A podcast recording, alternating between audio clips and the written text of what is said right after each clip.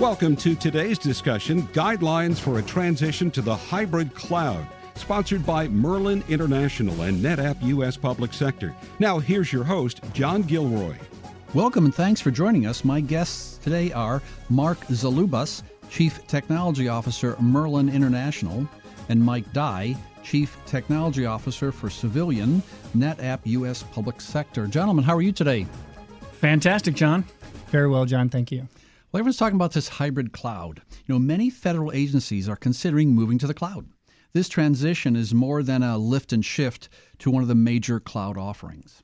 Merlin International and NetApp have combined to let you take advantage of what is called the hybrid cloud. Let me ask you a question here, Mark. Um, moving to this cloud has matured. It used to be you get the low hanging fruit and maybe email and shift over that, but there's no low hanging fruit anymore, is there? Well, I think there is still low hanging fruit, but I do agree that it's getting a little bit more complicated with what people are doing to get to the cloud. It used to be looking at what you've got and figuring out how to take the entire thing and move it into the cloud. And now it's looking at part of it remaining on your own data center and part of it moving into the cloud. So that's that's where the hybrid cloud comes in. So, Mike, this makes it much more complex, doesn't it? It does because now you have to worry about your data and where it's going to reside and your access patterns. It, it creates a lot of different intricacies that have to be thought about. You know, I uh, I like checklists, and before I do my radio show, I go through. It's just like a pilot, I guess. You know, and I'm thinking, well, there's got to be a checklist for moving to the hybrid cloud. I don't know if it's that easy. Well, what you kind of look at the checklists that were put together to move people to the cloud as a whole, and then realize that you're going to have to apply that checklist multiple times depending on how many clouds you're moving into simultaneously. So it, it could be that today your application is in one place, you own everything, you know where it is, you know where your data is, and you can see it. Now you're moving it into two or three locations, but you still need to view it as a singular thing. You need to make sure the SLAs of all of the clouds you've chosen are high enough. And so, yeah, it's like looking at multiple checklists at the same time. So, Mike, where does NetApp fit in this transition? It's obviously, as a storage company, we're worried about your data and making sure that it's protected and is safe and is reliable. We, we don't want any kind of corruption, and we want to make sure that you can access it in the right place and at the right time. So in a hybrid environment, you know, Mark talked about SLAs. That's a, a, a great launching pad because you want to understand the latencies that you're dealing with and how uh, users need to get to that data and what their feel has to be when they touch it. You don't want to have something that's going to have them with the clock spinning. So we need to make sure that we get that data where it needs to be at the right time.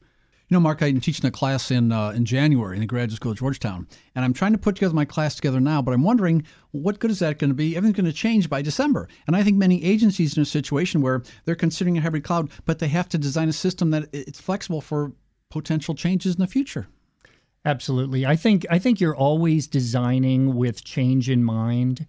And, and this is no different. So I, I think that as you undertake different uh, prototypes and different examples, you learn things and then that better informs what you're going to do in the future. But there will be new tools built in the future. There will be new models that roll out and you've con- constantly got to be upgrading your ideas so that's why a company like NetApp is constantly innovating because well, it's changing all the time. Well, to Mark's point, we thought the IT, indus- IT industry as a whole is a fast changing world. I mean, I've been in it for a very long time. My father started a computer store back in 1980. I mean, I'm showing my gray hairs here, but it is accelerated with the cloud. You look at what the cloud providers do for their customers and the kind of services that they offer.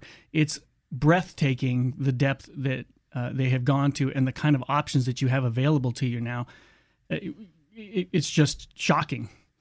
Yeah, I'd like to add to that as well because you've seen in, in manufacturing situations where you've got old factories, but there was a deep investment made and it had to be amortized over a number of years. And then these new startups would happen with new technologies and they would just beat the efficiencies of the old factories. You think of IT, it's really the same way with the mm-hmm. cloud, is that you've built on the basis of some older technologies, which are wonderful and they were great at the time. But now, where native cloud applications are being born, uh, you have to take a look at that and say, I, I, almost can't afford to use up or amortize the rest of my old investment because the new one offers me such a great performance improvement uh, scalability improvement, e- efficiency, ease of flexibility, and I, and I have to pay attention to it. And so a company like Merlin International has to have people that are inside agencies and they have to very, listen very carefully to all the dependencies because maybe some agencies aren't aware of what some of the changes may imply. Huh? That, that's right. I, I, you have to look at it from both sides. You have to look at it from the standpoint of do we understand our customers' applications? And what they're trying to accomplish with them, how they work, what pieces are considered critical to them. And then you have to take a look at the the cloud side and understand which piece and how it works and which pieces can be moved into the cloud and which ones should not be and then use those two together to create the new architecture. So Mike, how do you work with Mark on achieving these goals? We collaborate to make sure that we're getting those SLAs and get those applications to the right level that they need to to be at. Mark's spot on. You don't analyze things that much differently for a cloud world than you do for an on-prem world. You take you take into account where it's going to reside and how you're going to get to it. So, am I going to be able to use something that's in close proximity to me? Does that matter in this world? Because there's different places we can put your data to to make that more meaningful or less meaningful based on what you're doing. It you want to be able to manage these things effectively as well. So if you want to be able to get that data and replicate it to your site or take it from your site and replicate it up to the cloud, those are considerations that you have to keep in mind as you you uh, design these applications. And then look at today's world. It's less and less about massive applications that you're going to take months and years to design to bring online, and more about microservices and small little things that you amend and change as you move forward. And now those microservices can be in different places and accessing different resources to give you what you need for your your uh, organization. Yeah, interesting. SLAs and microservices never put those together. My guests today are Mark Zalubas, Chief Technology Officer of Merlin International, and Mike Dye, Chief Technology Officer for Civilian NetApp U.S. Public Sector. I'm your moderator, John Gilroy, on the discussion Guidelines for a Transition to the Hybrid Cloud. Sponsored by Merlin International and NetApp on Federal News Radio 1500 AM and federalnewsradio.com. For government agencies, data is the lifeblood that enables mission attainment. In hybrid cloud environments, agencies worry about the lack of visibility and control over their data. Merlin International and NetApp are teaming together to help agencies realize their mission objectives with next generation data center capabilities, data management versus storage, consumption versus CapEx transactions, cloud and software subscriptions. Merlin and NetApp deliver the solutions that agencies need for trusted enterprise data management. For more information, visit merlin-intl.com. Welcome back to the panel discussion Guidelines for a Transition to the Hybrid Cloud, sponsored by Merlin International and NetApp on Federal News Radio 1500 AM and federalnewsradio.com. My guests today are Mark Zalubas, Chief Technology Officer, Merlin International, and Mike Dye, Chief Technology Officer for Civilian NetApp U.S. Public Sector. I'm your moderator, John Gilroy. A lot of people toss out this term SLA. I first learned about SLA about 10 years ago with phone service because people wanted to have really high quality phone service and, and they wanted to. Now, what was interesting with SLA is you could pay for just as much SLA as you wanted. and so it's not a black and white term. There, there's a lot of uh, different types of definitions, isn't that, Mark? Yeah, there really are. And I think it is important to kind of get a definition of service level. So the the easiest piece, and it's not included in service level, is really the functionality. Although it can be brought down, is to say what does it do for me, the the thing it does. But then service level talks about those non-system requirements, things like performance, throughput, responsiveness, scalability, availability. Is it still around? Is it secure? Those type of things. Um, and it is important because in the old days, uh, and you're still doing it a little bit, is you used to buy your own platforms. And I knew I had to be running at three nines of availability, four nines, or I had to have a certain speed or performance. I would buy more hardware or more redundancy to give me those things. And now I just pay money to the service provider, the cloud provider, to provide that to me. So I define everything in terms of what I need, not how I'm going to do it. And that's the essence of service level. Yeah. Um, we talk about moving to cloud, hybrid cloud. Mike, you know, there may be some applications out there that aren't good candidates for the cloud. That's absolutely true. And you have to look at that. And it may be that it'll run fine in the cloud if you're willing to pay for it. But there are times where you have a fairly well understood, architected application that it makes sense to keep in house and that it doesn't make sense to move that up to the cloud. It really has to be analyzed. There's not a a book that I can run to and say, these apps belong in the cloud, these apps belong in your data center. It really is something that you analyze your own environment and work with people like Merlin to help you do that because that you want to have someone who understands the cloud, whether you're uh, going to a private cloud, public cloud, hybrid environment, you need to have all of that well understood. Yeah, two weeks ago I had Dave Mihelcic in the studio and we talked from about DISA. DISA obviously has a lot of systems that not good candidates for the cloud. Right. Yeah, I, I, one of the things that you can look at is some of these systems are so old that the cloud tends to start with a more modern technology yes. stack, and they exactly. just don't run in the cloud. Some older mainframes, some older operating systems, some older code bases, and you can decide that maybe you just want to deprecate them and make them go away, or you want to rebuild them uh, for the cloud. And and so those are ones that are candidates later, and they're they're prioritized lower on the list. It, it's almost it, like I was just sorry, John. Didn't mean to interrupt. It, what it does is it creates that environment where you have to look at the the heavy lifting involved in converting it into the cloud. If I'm translating COBOL code into something that can run in a Docker container, that's some pretty hefty work that we have to look at and what's it going to take to make that happen? Hey mark let's diagram that sentence. Cobol and docker. In the same yeah. sentence. I mean you're getting an award for that aren't you? Well there's only they're only one letter apart c and d. Oh strangely enough i was thinking about that exact thing last week with a customer problem that i was uh, trying to solve but strange how this happens yeah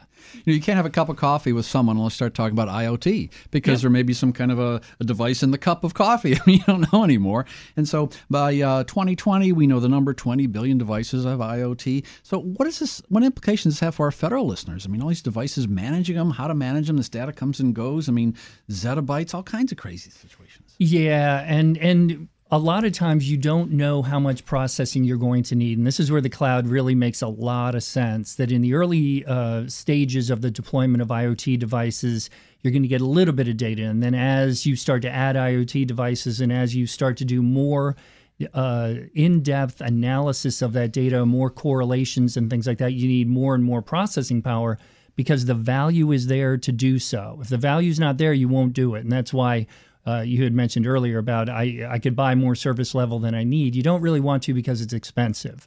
And so in this case, you only buy as much as you need. And I think that's what's going to be important for IoT.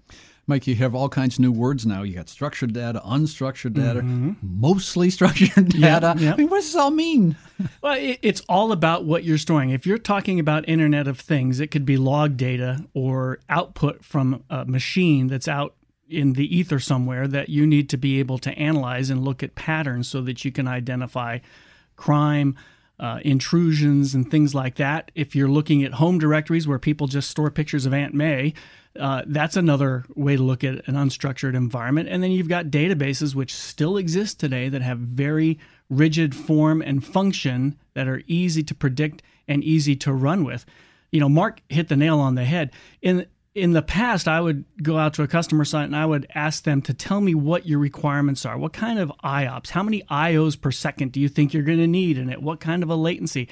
These are unknown questions today because we don't know where this world is going. And it makes it much more difficult to precisely architect a solution for you. And that's why we have to have these different ways of storing the data, whether we store it in the cloud, store it in your data center. And there's a new option where we can store it near the cloud, yet use cloud resources to access it. So it gives us a real flexibility that we didn't have before. And to Mark's point, I need more of something. Just add it into the mix. You know, I'll go online and check the box, and I got more resources. So Mark has a skill set to sit down with an agency, get a piece of paper, and figure out all these options that they don't even know they have. Exactly, and it's it's about the interview process. When you're sitting down with this client, this customer, tell us what you're going to be doing and let's really think this out and understand each other because it's it's all about that interview so that there's nothing left on the table that you don't have any unknowns or any uncertainties.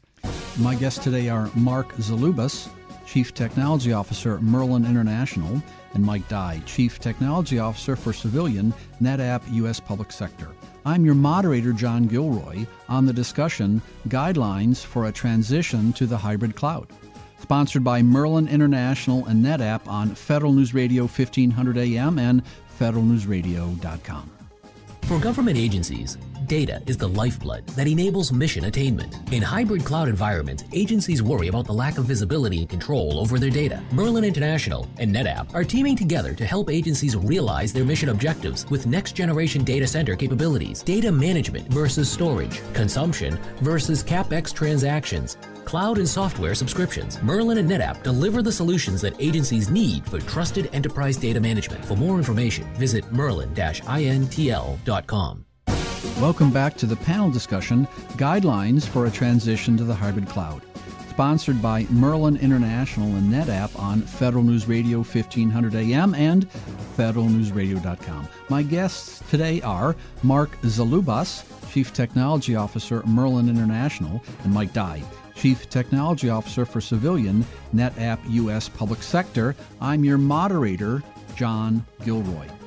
Now, everyone's like specifics and talking about, you know, in general, Merlin National and NetApp, and storage. Maybe you can give us a little example for our listeners about how you've helped an agency. Yeah, we uh, we are working with one of the large government healthcare organizations, and they have built out their trusted internet connection to the to the well trusted internet connection to the internet from the department. And in the early days, bought a lot of appliances to do this. But as you start to buy appliances, they're potentially overspec'd or they're large and they take up a lot of data center space. And what they've done is they've gone to the point where they wanted to virtualize everything. Now, that's a very nice step on the way to the cloud because, in order to get things into some of these infrastructure as, as a service clouds, you need to be able to virtualize them so you can put them wherever you want. And so, what they've done is they've acquired that. We worked in conjunction with NetApp to size an environment where uh, that we deployed for them. They were able to put all of the applications in one environment all at the same time in a much smaller footprint, smaller energy use, smaller heat generation, and it's it's more convenient. But it's also one step away from moving directly into the cloud. So we so it gives them all kinds of flexibility there. Absolutely. Yeah. You know, Mike Dye, there's an old, old commercial. Uh, I think there's a woman on a TV I can remember talking about the American Express card. And they said, Why do you have an American Express card? Because it gives me possibilities. Mm-hmm. And that's what the hybrid cloud does for our listeners, isn't it? It does because you want to be able to do things where it makes sense and not be forced to do something by edict. Yeah. You want to be able to say, this is flexible. I need to be able to grow this and be able to be dynamic with it and scale up resources where it makes sense or say, I'm on an extremely tight and fixed budget Therefore, I know what I'm going to put in and I know what I'm going to have. And you want to have those ranges in between. And that's what hybrid cloud does for you. It gives you those possibilities. You know, Mark, um, the possibilities may include backup, encryption, dynamic storage management, a lot of options. And, and you may have a budget situation where you want to emphasize one and not emphasize another. Absolutely, and that's why it's uh, beautiful that there are multiple clouds out there, and also there's a capability with the uh, data fabric, and I'm going to have Mike talk about that in a second from NetApp because it doesn't matter where you put it, you're always going to get the great performance, great encryption, security, protection, uh, redundancy, and performance that you need to get the job done regardless of which cloud you choose because you're you're in this hybrid environment where you're controlling the SLA but you're taking advantage of the cheap resources in the cloud. You know, Mike, uh, everyone's talking about innovation these days and innovation hubs and innovation centers and everything else. NetApp was leading an innovator for the last 20 years in all this area, haven't they been? It's nice to be on the tip of the spear and continue to stay balanced there. You know, Mark talked about our data fabric, and it's something that we came, uh, announced about three or four years ago. But what's interesting about it is that we're one of the few hardware vendors that does not run away from the cloud conversation. And that's because we will run our data services in whatever format and whatever environment you need them. If you need to have something with your storage in the cloud, properly sitting in the cloud, we can do our ONTAP cloud product. If you need something that is near the cloud so that you can have scalable compute resources, but you have data governance issues or other reasons to keep the data on your own gear, we'll pop it right next to the cloud in a co-location facility. And then we've also got our traditional on-prem products. But what having the same management tools does for you is it allows me to replicate into the cloud, replicate near the cloud, and then take that data and run with it. So if you want to do your online applications in your data center, yet use all those compute resources in the cloud to do some kind of analytic workload on it, and then just throw tons of CPU resources at it, no problem. We can take care of that. You know, some people may think that it's uh, just flip a switch and we hybrid cloud tomorrow. I mean, there's there's a lot of thought that has to go into it, especially with many different types of interdependencies. Yeah, absolutely. Because at the end of the day, you're still responsible for that application. You're still responsible to ensure that the mission of the department still gets executed successfully. That the performance is there, that the security is there, and that you're not on the front page of the Washington Post. So you need to know and have the confidence to say, I can do this. I can put this over here, I can put that over there, and um, maybe today I'm not ready to put that into the cloud. I'm going to keep it in my own data center, but it but it's still going to perform as a single entity, and I'm in control of it. Yeah, let me just highlight what Mark just said. That's really important. You still own your data. You still own your applications. You still own the mission.